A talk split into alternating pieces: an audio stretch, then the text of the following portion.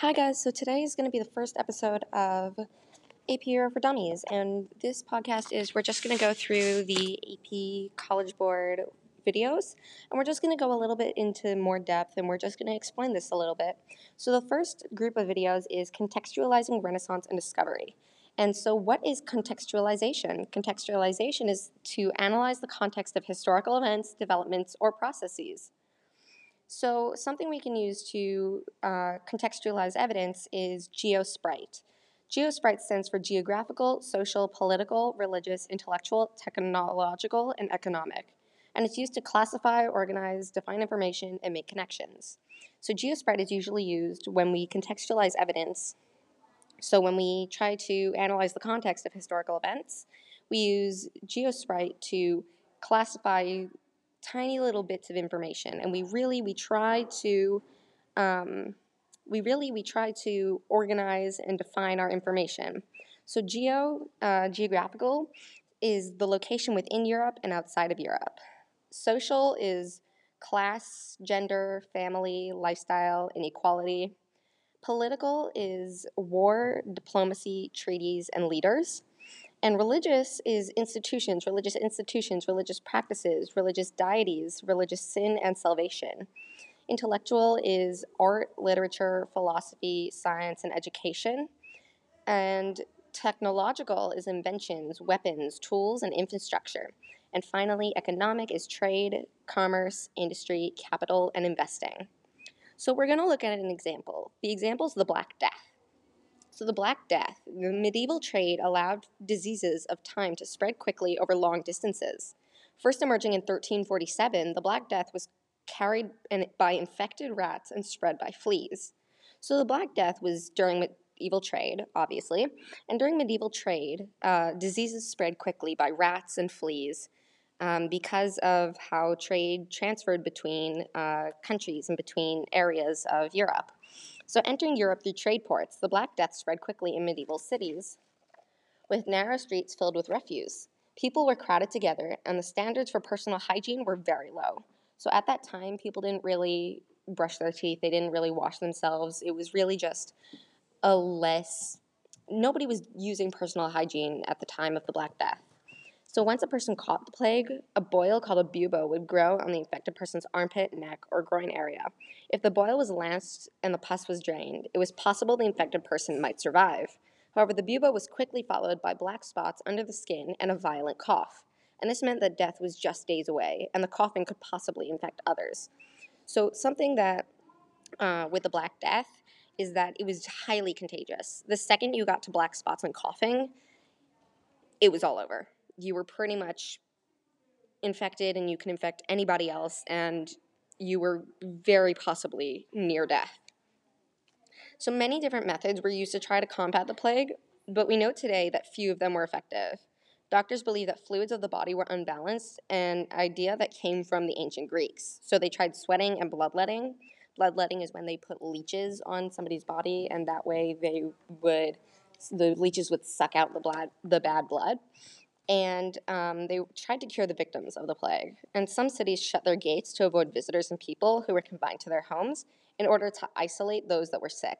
Members of the clergy cared for those that were sick and were responsible for burying the dead, which meant that the clergy really they got infected quite quickly because if they were taking care of the sick people, then obviously they were going to get sick themselves.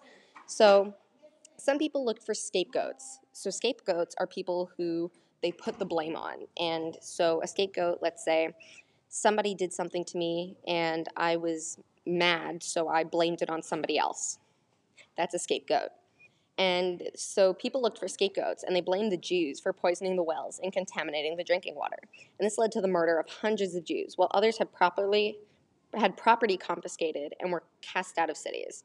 So Jews had their property taken away from them, and Jews had their uh, were killed because the Christians thought that the uh, water was being poisoned by the Jews. And the effects of the Black Death. The densely populated areas lost between one half and two thirds of their population. That's a lot of people. So when um, when the densely popul- populated areas got the plague, the plague spread very quickly from place to place to place to place, from person to person. The Catholic Church also lost more than 60% of the top clergy. The top clergy. So, like, because the clergy were taking care of people, they lost, a lot of them caught the plague and a lot of them died. It also caused a labor shortage that would lead to short term improvements in working conditions. Because work was very important to them, people who worked, who died, then the other people who survived, they could charge more. They would, could be like, you really need this work. Therefore, I have the ability to work, but you're going to have to pay me more and give me better conditions. Um, groups such as the flagellants believed that the plague was God's punishment and they whipped themselves as penance. Others became deeply pious and had many morbid concerns with death. Art reflected this with paintings performing the danse macabre, or the dance of death, which could be found particularly on the walls of churches and cemeteries. So, the walls of cemeteries and the walls of churches were now covered in these pictures of dancing skeletons or people dying because of the Black Death and how the Black Death really affected a whole lot of people. So, um, today we covered the Black Death and we covered how the Black Death affected people. Now we can go to another example. Another example is the Hundred Years' War. And the Hundred Years' War uh, lasted from 1334 to 1453. And this was a series of conflicts between England and France and other French and over the French throne and control over Flanders and its lucrative cloth trade. England also wanted to keep land um, holdings it had along the coast of France. At the beginning, France appeared stronger, as England only had about 4 million people and France had about 17 million. However, France was a feudal monarchy in the Middle Ages and lacked a political unity.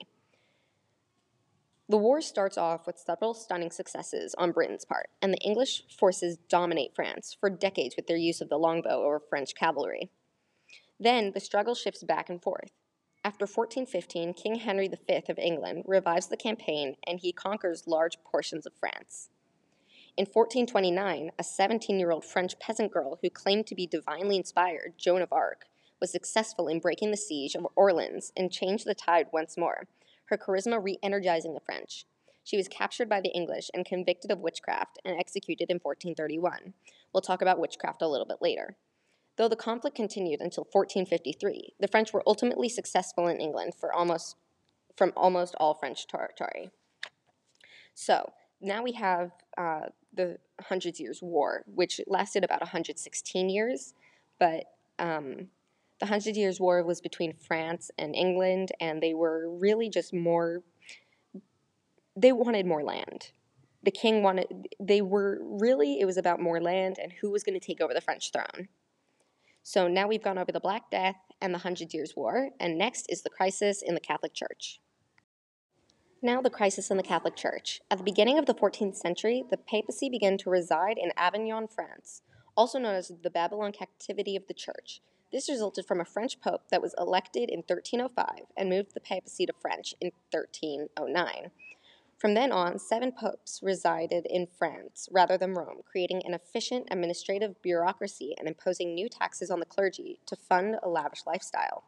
This led to a decline in the, in the prestige of the papacy, Pope Gregory XI returned to Rome in 1377, but died in 1378 when the College of Cardinals met to elect a new pope.